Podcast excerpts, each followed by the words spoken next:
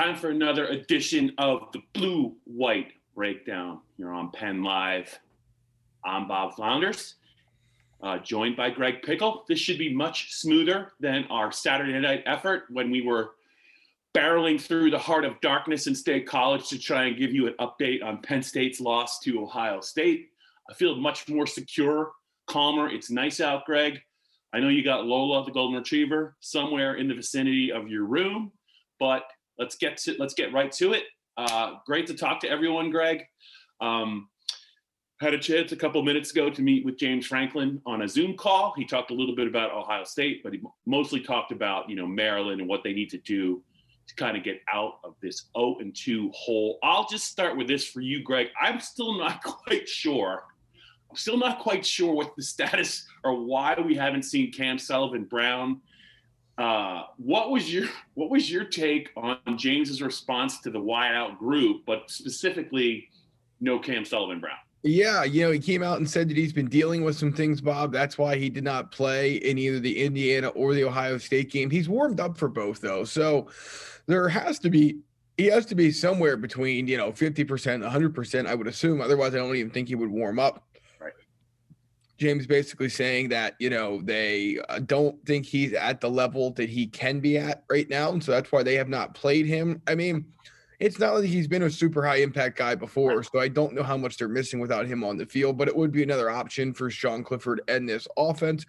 So yeah, the takeaway there, Bob, was that he might be getting close. Kind of the same thing with Keaton Ellis, where they said he was not available, but he's been dressed as far as I can tell. Right. I know at one point on Saturday you saw him without his helmet, but he was on the sideline. So I don't know what's going on there. We'll have to wait and see what the word is, but uh, Penn State could definitely use Keaton Ellis to be back in the lineup, and it couldn't hurt to have Cam Sullivan Brown available either.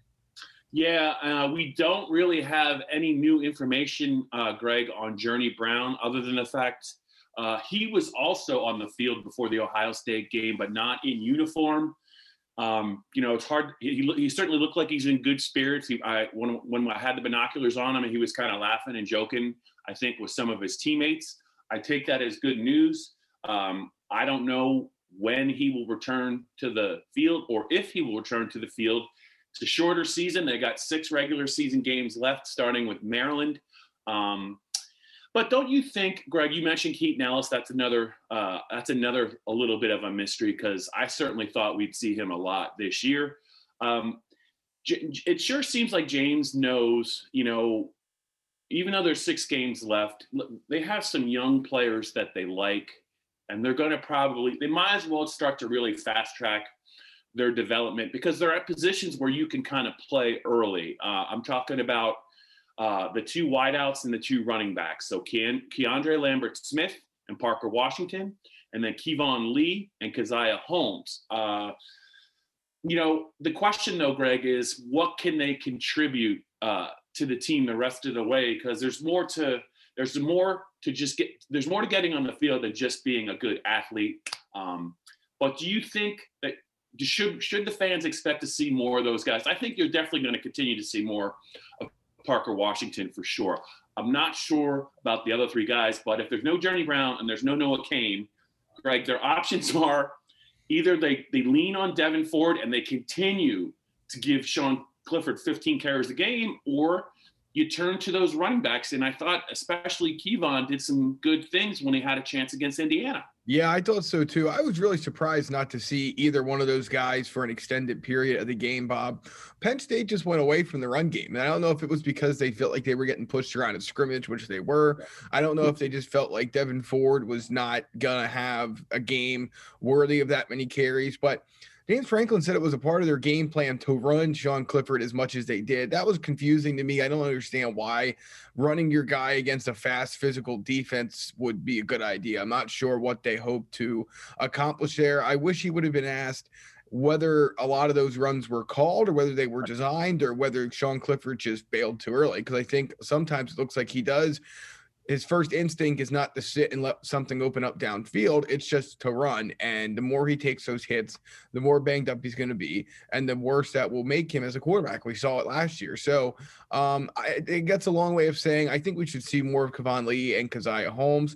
You know, they like to try and that up that inside zone thing. I don't know if Ford's necessarily suited for that, but I think right. Lee probably is. So I would like to see more of him. That would be good. And then as it relates to Lambert Smith, you know, I think they like what he can do, but I thought it was interesting that James had mentioned that they need him to kind of settle down a little bit, right. focus on moving on to the next play, not dwelling on good things or bad things for an extended period of time. So I think depending on how quickly he harnesses those feelings, uh, that will determine how much run he gets. Okay, let's now let's just just target the this week's game. They're 0 and 2. I think James Franklin at one point was asked about an 0-2 start and he talked about leaders, but he also said, I think as a coach, uh, this to be 0 and 2 like this and the way that they've lost, it's it's it's even kind of new to him. He's been coaching a long time. Greg, every year is different, but Penn State has absolutely handled, I think, Maryland the last few years. Um, but is this a different year? This is a Maryland team that scored a lot of points against Minnesota. So wh- where do you think where do you think Penn State is right now with regard to this opponent? And the defense has given up a lot of points the last four, five quarters, and obviously in overtime. Yeah, I can't quite put my finger on why Penn State the 25 and a half point favorite. Um, I just think that's insane. I don't know if they're going to be able to score. I mean, Maryland's defense is terrible. They should be able to score, but the offense has not been consistent enough uh, really to make me feel great about them scoring 40 or 45 points. And I think they're going to give some up to Maryland. I really do. Uh, Tua's little brother looked much looked much improved against uh, Minnesota compared to what we saw from him at Northwestern in his first start. So I think that they are at this point in a much better place uh, three weeks into the season than Penn State is, and maybe that's crazy, and maybe I just put too much stock into the Maryland game against Minnesota, but they look like a team that can move the ball. Penn State's defense is very good on first and second down, and then it struggles on third down. It does all the hard work to set up third and seven, third and eight, third and nine, and then it was giving up pass plays left and right on third and long to Justin Fields. Now, Tua's little brother's not Justin Fields, but we saw when Maryland had guys open, he was able to complete passes against the Gophers. And unless something changes drastically, they're going to have guys open against Penn State because Penn State's pass defense just hasn't shown enough to me through the first two weeks, even though they held Indiana to so few yards. I just don't feel like it's shown enough to think you can be fully confident they've that they've fixed the issues that lead to big plays and explosive plays like we saw a year ago. So I, I think that Penn State, and the other thing too, I think there's probably a I mean, maybe I'm wrong, but I think there could be a motivational problem too. You know, this team was expecting to do big things this year. It's lost a lot of players and it started all 2 and 0 for the first time since 2012. And I just wonder if there's some motivational issues going on too. Um, let's just take one. Uh, usually on Tuesdays, we don't really talk too much about, uh, you know, predictions, if at all. But Greg, doesn't it seem like the, the weather in State College, unless the unless the the advanced forecast changes, it should be a pretty nice day in State College uh, this Saturday at 3:30 when when they kick off. It was actually pretty nice, I thought, uh, for the Ohio State game. I thought it was a nice, nice, crisp fall night. But my point is, given how much Penn State has been able to score on Maryland traditionally, like going back the last couple of years, um, if Maryland could score at all and they didn't score last year against Penn State. They lost 59 nothing on that Friday night game. But as a bet, maybe as a betting tip to the Penn State fans, doesn't over 60 seem like a pretty smart bet? Yes. Yeah. That was the first thing I thought too. Penn State, uh, you know, Maryland getting 25 points seems like a lot, and that over looks like cake. Um, I could see both of these teams in the high 30s. I really could, uh, especially if yeah. Penn State and Kirk Ciarrocca do a little bit better of a job in the run game, which will open up things in the passing game. So, yeah, I do think, Bob, that this is an over game. This is a game where both teams score a lot. I don't know how competitive it'll be, but I think that there is a chance for Penn State to put up some points here, fix what has ailed it so far on offense, and build on uh, what was a pretty big game for Jahan Dotson. But they got to get the run game going first and foremost. That's the, uh, you know, that is job number one is to get the running game going, and then from there you hope things open up in the pass game. So, uh, you know, another thing is, and I asked a question poorly. I wish I could have a do over, but. Uh, you know, is Penn State going to be more aggressive in the special teams game? I don't really understand. You know, he's said now a couple of times about oh they went for it on fourth and two because they wanted to be aggressive and yada yada yada, and that's fine. But then why fair catch almost every single kick? I, I didn't understand that, but I'll be curious to see if they try and get that going against Maryland as well. Yeah. So before we turn to maybe some defensive woes that Penn State has had, uh, and we talked a little bit about it, but Greg, I think we're almost halfway through the blue white breakdown. It's a pleasure as always to chat with you. Uh, we'll have good stuff all week, but in case you know, we got we got some mailbags for our uh, going for our our listeners and our viewers and our subscribers, and we're going to continue to do that. Um, really happy with that feedback, but in terms of what we can get better at and where you can find the blue white breakdown, which is really every day, um, you know, and we're doing it some with Dustin Hockensmith, some with you and I, some with Dave Jones and I, hopefully. Um, but where can uh, where can the audience uh, find us, and how can they access us quickly? Yeah, so it's the Blue White Breakdown podcast. You're right, Bob. There's three extended episodes a week, and then one uh, update per day from Dustin Hockensmith. You can find the Blue White Breakdown from Penn Live wherever you get your audio: Google, Stitcher, Spotify, Apple Podcast. It's all there, and then the video version is, of course, uh, available at YouTube.com/slash All Penn State. Okay, so we teased it, but Greg, I just you know the defensive play. I just I just felt uh, against Ohio State, I felt like the linebackers were going to be in a little bit of trouble they were going to have to lean on some young linebackers. They didn't have Jesse Luketa for a half. And, you know, Ohio State's just got a big offensive line. They got speed to burn at every position. I thought it would be a pretty rough go for the linebackers, and it turned out that it was. But I did I thought Penn State, I didn't think Penn State would get manhandled at the line of scrimmage. I thought their defensive ends could maybe make some plays. And I thought even inside um, Shelton and Mustipher could could do a little bit more. But Greg, you, there, there were times when when uh, Ohio State and and uh, the T he he got pretty easy access, you know, to the into the secondary on a lot of his runs.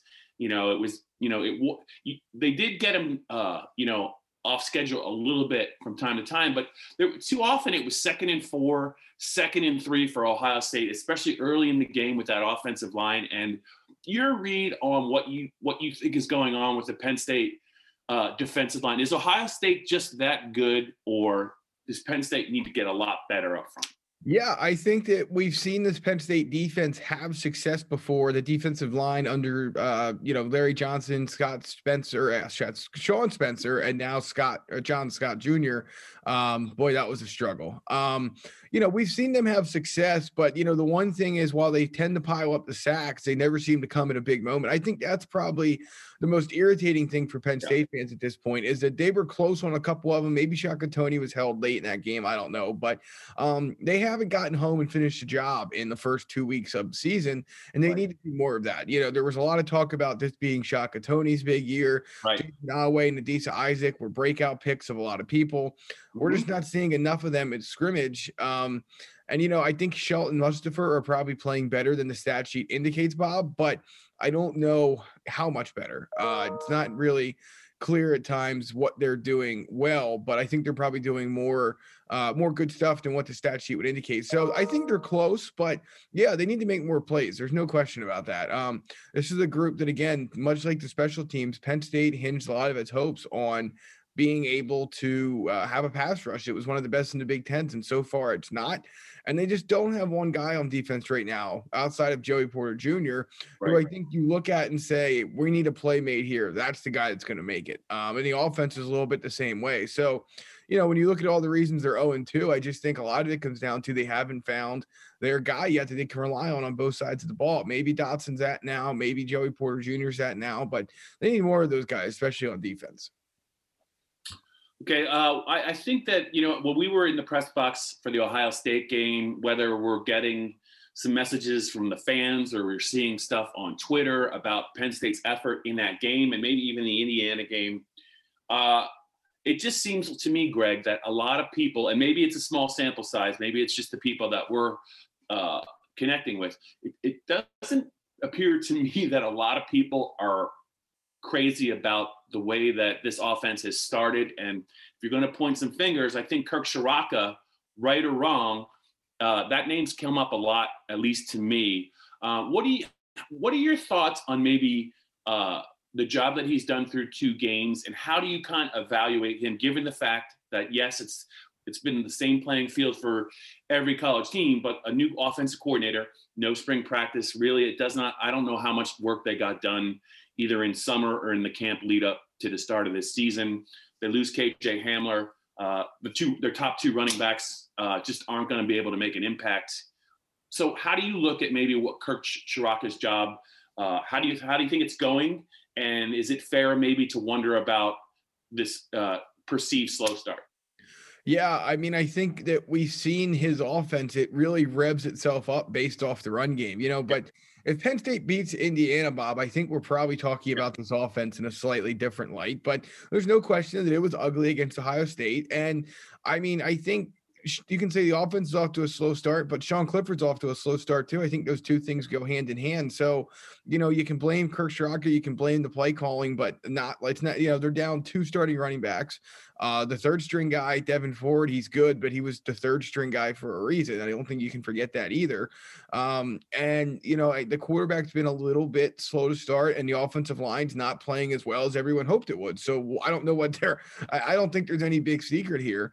They're not playing at, at, key positions as well as we thought they would, and because of that, they're struggling to uh, put enough points up to win. And you know, you combine that with a couple mistakes, a couple penalties here and there, and I don't think it's time to uh, sound the alarm about Kirk Ciarrocca and this offense. I think they have a long way to go, and I do think that uh, this group will be better with time. But they need better play under center, and once they get that, I think the running game can start to come together, and everything else can too. Yeah, I think you make a lot of good points about Kirk Ciarrocca, um, but I, I just, I, I, just, my sense is now that they're 0 2, you know, nothing short of couple of blowout victories the next couple weeks against Maryland, and I think they have Nebraska after that. Are going to are going to ease is going to ease a little bit of the pain of the Penn State fan base. This was supposed to be a team that was top ten in terms of talent. Micah Parsons opts out. You get some injuries. You open up against an Indiana team. By the way, they're two and zero oh now after uh, they won in week two, I think, against Rutgers. Ohio State's obviously Ohio State. I don't know who's beaten Ohio State this year. I could be wrong about that, but Justin Fields is pretty incredible. Uh, Greg, what is the best case you think for Penn State moving forward? Is it they got to run the table, finish six and two, find a way to win at Michigan, which doesn't look that hard. Michigan State can do it, but it's been a big problem for Penn State. If they if they could go six and two and win at Michigan, do you think that would change the way a lot of people look maybe at this season?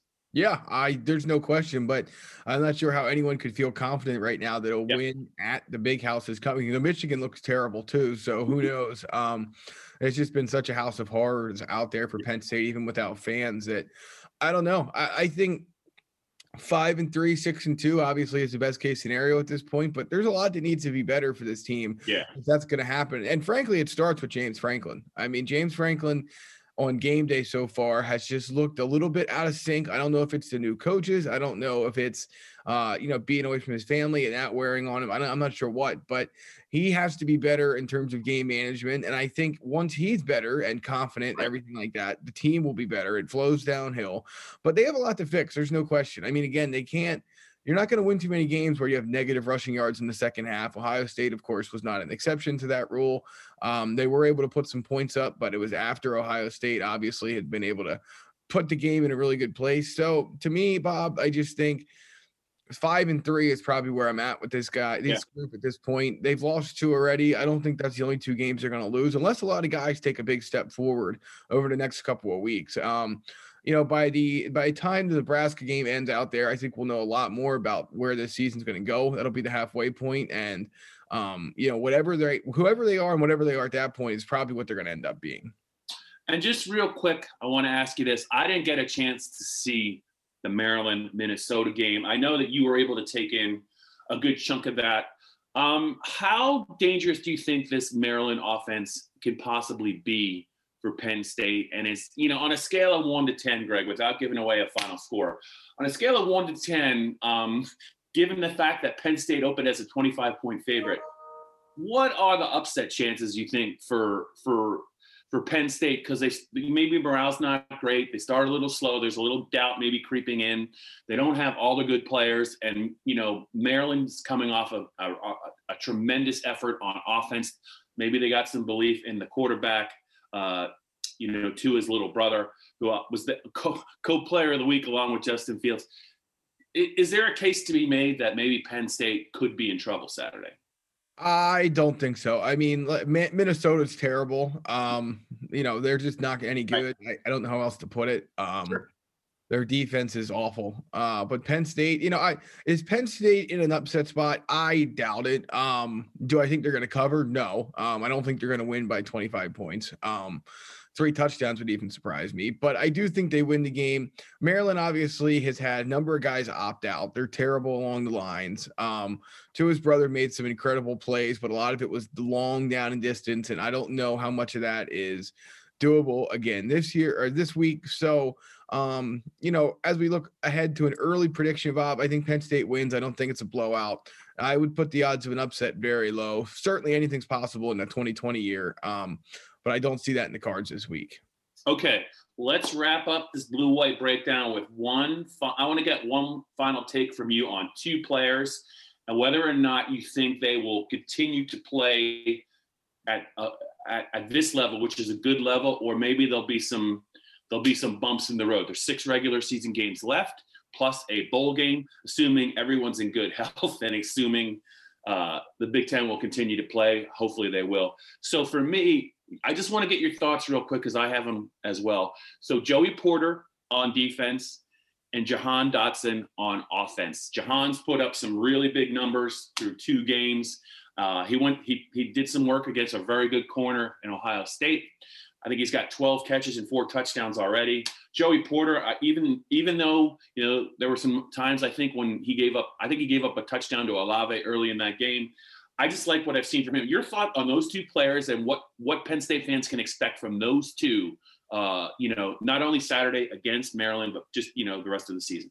Yeah, I mean, I think with Porter Jr., you saw that he was a guy who, when he was out of the game, uh, Ohio State goes after Marquis Wilson, who I think Dave described as a good, not great corner, and that's how I would describe him at this point of his career too.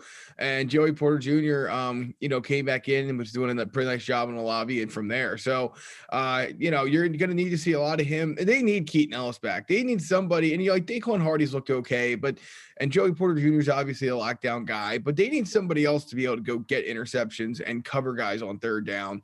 Uh, James Franklin basically said that Lamont Wade's going to continue in that star corner, slot corner role. But I think that once Keaton Ellis comes back, he's going to get the majority of the snaps there. So keep an eye out on that. And then with Jahan Dotson, um, very good start to the year for him. Four touchdowns already. He's not the biggest guy, but um, he's also not taking a ton of big hits. So yep. moving forward, I think what he's doing is absolutely sustainable, Bob. Wow, I mean that's that's not a bold prediction, but that's a I mean sustainable means he's going to end the year with about 16 touchdown catches if my math's right. He just does to me Jahan does everything well. You know, he might not run 4-4, he might not be 6'2 220, but you know, he doesn't drop the ball. He always seems to get open. He averaged 18 yards a catch last year. Every time they throw the ball to Jahan, good things usually happen and I think his confidence will only grow after being able you know, to do some damage against a player like Shaun Wade. I say good for him. Just one other note on Joey Porter. I've been a fan of his because I, I know how much Terry Smith really liked him in the offseason. I loved his hustle play on that first play. Uh, you saw his speed. Yes, they gave up 60 yards, but I thought that guy was gone for a touchdown. Joey ran him down. Also, I was uh, you know, I, I, think from Penn State's perspective and the fans' perspective, Greg, I thought he might have really hurt his leg there when he left the game limping.